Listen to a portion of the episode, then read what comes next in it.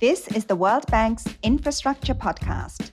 Today, I consider actions to bridge the digital divide, learning from countries around the world, and starting with a story from one of them that I'm sure you will find quite interesting. In 2002, the population of Afghanistan was over 22 million, yet the country had only 60,000 telephone lines. But that year is important because it was also that year that the first phone call from a commercial mobile telephone company was made. Starting in the early 2000s, the authorities embarked on reform of the ICT sector. They invested in the sector and they encouraged private investment. By January 2020, there were almost 27 million mobile phone users and over 7.5 million internet users in the country. The retail price of internet connectivity fell from over $450 a month in 2011 to $37 a month in 2017, a very large drop. Just like Afghanistan, governments around the world are working to increase digital access. Let's find out how. Good morning and welcome. I'm Rumeen, the host of Tell Me How. Today, I welcome Tim Kelly, expert on ICT regulation, who's joining us all the way from Nairobi to discuss digital access and particularly bridging the digital divide, a topic that garners special attention these days. Welcome, Tim. Thank you, Rumeen. It's a pleasure to join you. Pleasure to have you, Tim. So, Tim, even before the pandemic, internet usage was rising in leaps and bounds. With so many countries and people depending on digital access during the pandemic, the demands have increased even further. What are the numbers looking like these days? Yes, indeed, the numbers are very impressive at the moment. In fact, the main change that we've seen uh, since the onset of the COVID 19 pandemic has been a rapid growth in international internet traffic of the order of about 30 to 50% compared with the, um, the March 2019 pre COVID baseline. And that's happened in a matter of a few months. Now, the factors driving the growth have been the shift to remote working and online learning, but also online entertainment as more people under lockdown are, are streaming movies or playing games. But it's too early to tell whether the pandemic is bringing a similar increase in subscriber numbers. Uh, while digital devices are more important than, than ever, on the other hand, the pandemic has really put a squeeze on family incomes, and that may slow down subscriber growth. Yes, it's an important issue you bring up, the affordability question. And as you say, with the pandemic, both work and social needs have increased. And it's very important to get more people online. So, what are the main policy considerations in meeting this affordable access challenge? Well, we've seen, a, as I said, a big increase on the demand side, but we've not necessarily seen an increase on the supply side. Now, you need both physical investment in new productive network infrastructure, but you also need regulatory changes, and one tends to follow the other. And our experiences that are that regulatory constraints may be preventing the expansion of the network and access to the existing networks. And in some countries, uh, in some cases, companies are making large profits on services that rely on high speed networks, but not necessarily reinvesting those profits in new telecom infrastructure. So, how uh, does regulation limit connectivity? Could we expand a bit on that? Um, how would this, uh, and you spoke about having to increase supply, how is that related to increasing affordable access? I think there are several ways in which regulation may be actually deterring investors. And when that regulation is changed, for instance, in Tanzania, which uh, allowed a private company, Halotel, to, uh, to build its own cable in rural areas, it actually laid three times more cable than the incumbent, uh, TTCL, in just 18 months. So, in a country like uh, Tanzania, if you can stimulate private sector investment, that, that tends to work a lot better, uh, developing business friendly regulations rather than requiring a lot of public sector investment.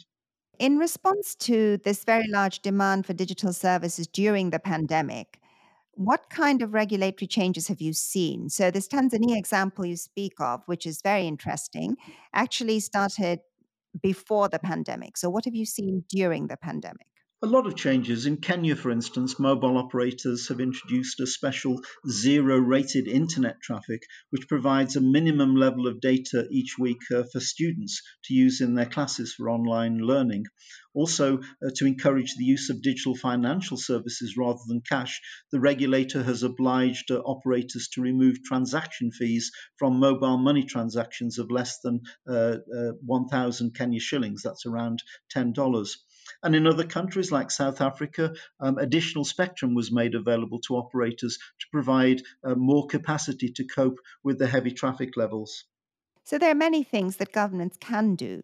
Now, is the telecom sector one that gets a lot of foreign investment? And if so, for, for which parts? I understand that submarine cables are laid down increasingly by private investors. Am I right? Yes, you're absolutely right. The telecom sector does receive a, a, lot of foreign investment, uh, but it tends to be not uniformly distributed. We tend to think of the telecom infrastructure in terms of the first mile, the middle mile, and the last mile. And foreign investment is theoretically important at all levels where it's allowed, but it's most common in the first mile where the internet first enters the country for instance, through an undersea uh, cable or through satellite networks. And here, the high capital costs usually require or demand an international approach. And, this is why you know we we see companies like Google and Facebook very involved uh, in this area of investment uh, because I understand they've already got uh, undersea submarine cable projects underway.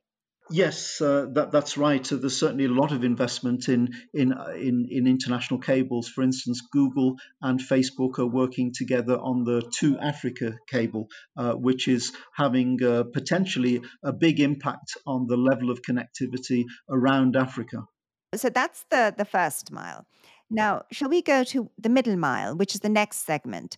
after the internet enters the country. And this mm-hmm. segment has high capital costs too, right? But not quite as high as the first mile. Yeah, the middle mile, or what we call the backbone, is the network that connects together the main urban areas of a country. It's usually provided by fiber or, or microwave.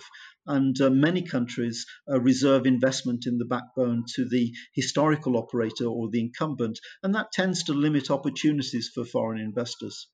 Why do they reserve the middle mile for the state operator? Are there economic reasons? It's often because they're trying to preserve the uh, state owned uh, operator, which might otherwise suffer financial difficulties. So, uh, by uh, restricting foreign entry, the hope is that they would uh, therefore um, uh, enable the, the, the operator to survive.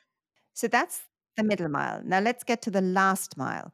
What is that, and, and who's active in this segment? the, the last mile is what connects the uh, consumer to the telecom network or the internet network. And it's mainly provided in, in most developing countries by cellular mobile communications. And there is a relatively high level of foreign investment in this area. Big companies like Vodafone, MTN, or Orange, they've tended to build networks in, in countries where, where they've been allowed to acquire licenses and the governments, for their part, have benefited from spectrum sales. In Myanmar, for instance, which started to open up its telecom market in 2012, investors came from as far afield as Japan, Norway, Qatar, and Vietnam. And do you get domestic private investors in the middle and last miles, or is it just foreign investment? It can happen. Um, for instance, uh, utilities, uh, energy, or railway um, may uh, form the basis for domestic competition. That's the case in China, for instance. But in most smaller developing countries, uh, local private investors really lack the scale or the experience or the deep pockets to enter the infrastructure market. Uh, telecoms is a business in which sunk costs are typically very high, and it's also an industry with network externalities, which benefits from economies of scale scale. So you say that the sunk costs are very high, and the technology just keeps evolving from 4G to now 5G. So I wonder how the costs are evolving with the technology. Well, the simple rule of thumb is that with each successive generation of telecommunications technology, the, the costs increase by an order of magnitude. So, uh, 4G networks cost more than 3G networks, and 5G networks, which the world is investing in at the moment, will certainly cost more than any previous technology.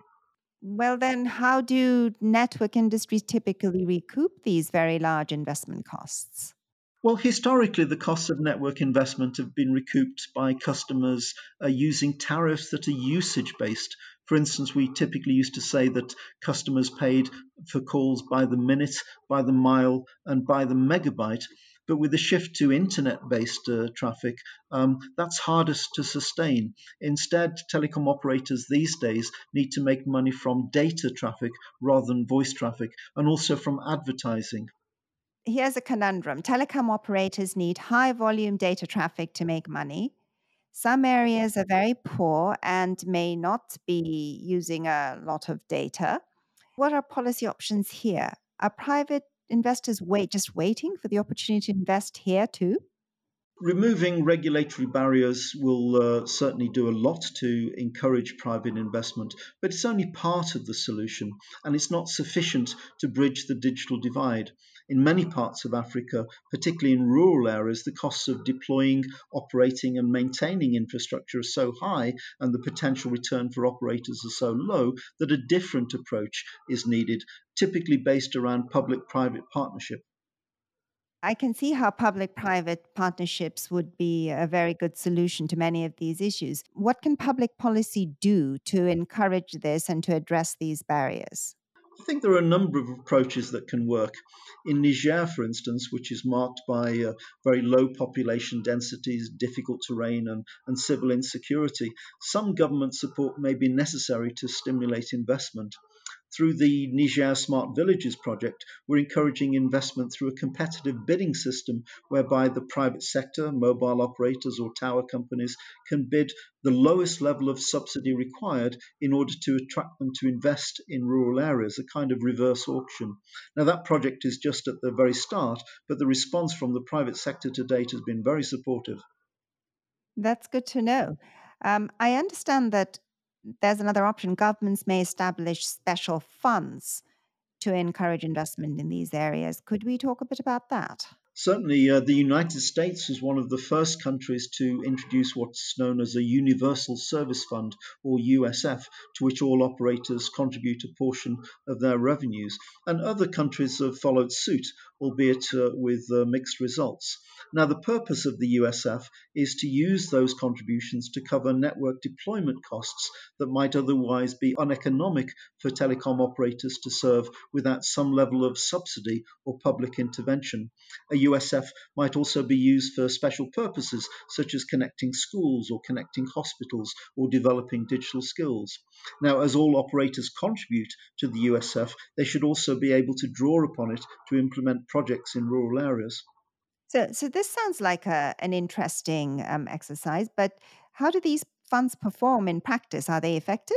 Some have done very well, such as in Chile or, or, Pakistan, and they've really helped countries to move towards achieving universal service but other countries have been less successful. And I think the main failing of these funds worldwide is that they tend to uh, accumulate funds, but they're not always very good at dispersing those funds. So design matters. A USF that fails to disperse can be a tempting pot that politicians might dip into ahead of an election, for instance. Okay, well, given that, why was Chile successful? So, Chile was one of the first countries to adopt what we call the reverse auction model that we're now using in Niger, Tanzania, and elsewhere uh, by inviting operators to bid for a, a least cost capital exp- expenditure subsidy. So many countries are also experimenting with what we call pay or play schemes, whereby operators are given the option to contribute an equivalent amount in operational expenditure through their corporate social responsibility budget to connect the unconnected, rather than making financial contributions to a fund. Countries in other parts of the world are learning from Chile's experience. Can we talk a bit about innovative business models that are being used to reach areas that are harder to reach? Absolutely. We've seen a lot of experimentation, uh, particularly in the field of rural broadband. Now, some of these models use innovative technologies such as drones, uh, nanosats, or TV white spaces spectrum. Another approach is to combine cell towers in rural areas with off grid solar power. You know, technology is evolving so fast that it's almost impossible to keep up. So, shall we move to the pricing of digital services and hardware? In many countries, you know, even basic digital services cost so much that people can't afford to pay. And then they've got to pay for laptops and smartphones and so on. So, how do policies deal with this? I think it's one of the biggest challenges that uh, telecom operators uh, still face of how to achieve universal uh, affordability. Usage costs have tended to come down over time as we've seen a shift to free of charge uh, services such as Skype or WhatsApp. And device charges have also come down as the basic components of a smartphone are standardized and can be manufactured in bulk. And we're seeing a booming uh, second-hand market develop. A smartphone, for instance, that three years ago uh, might have cost $100 typically costs now around $20 in the markets of Nairobi. When I look at my digital service bill, I see a huge amount going to taxes. So, aren't there several types of taxes imposed on digital services? Sadly, yes. Uh, taxes are one area where we haven't seen a trend towards uh, decreasing uh, prices, and taxes do raise the price of service and um, they, have generally not come down. In fact, uh, governments in many cases have introduced new forms of tax, for instance, on uh, mobile money or social media.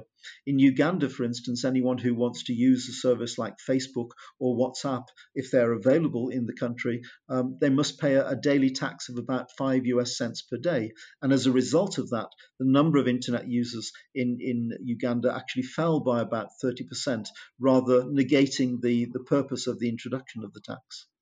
So, what I have heard from you during this conversation is that, in fact, there are many, many areas in which policy has a role to help increase affordable access to digital services.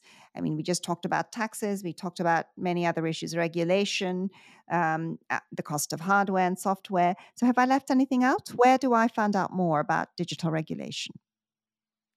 Good that you should ask that. So, we recently published together with the International Telecommunication Union uh, a digital regulation handbook.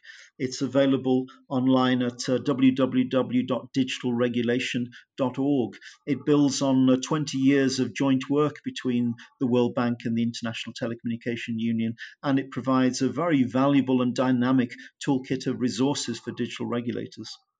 Very good. Thank you, Tim. This sounds like a treasure trove of information. It was nice to have you with us today. And um, I just want to mention I hear some frogs in the background. Am I right? Yes, it's not my stomach. It is, in fact, the uh, frogs of Nairobi, which are, are performing at this time of night.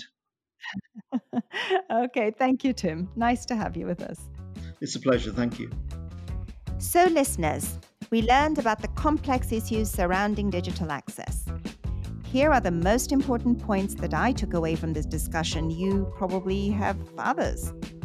Firstly, almost all countries today do have the means with which to increase digital access for their residents. Secondly, investing in telecoms infrastructure is generally a profitable business.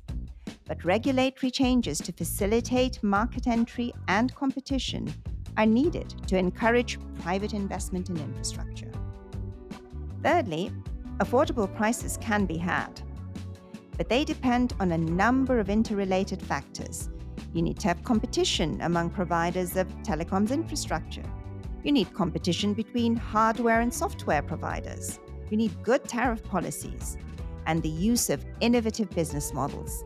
And if you work closely with the private sector, you can do really well. However, subsidies may still be needed in some areas and for some communities but with the right policies in place, they'll be kept low. You can find more information about the podcast on worldbank.org forward slash tell me how. If you've got questions or comments, we'd love to hear from you. You can also find us on all popular podcasting platforms. This episode was recorded in March 2021. Don't forget to subscribe and thanks for listening. See you in two weeks.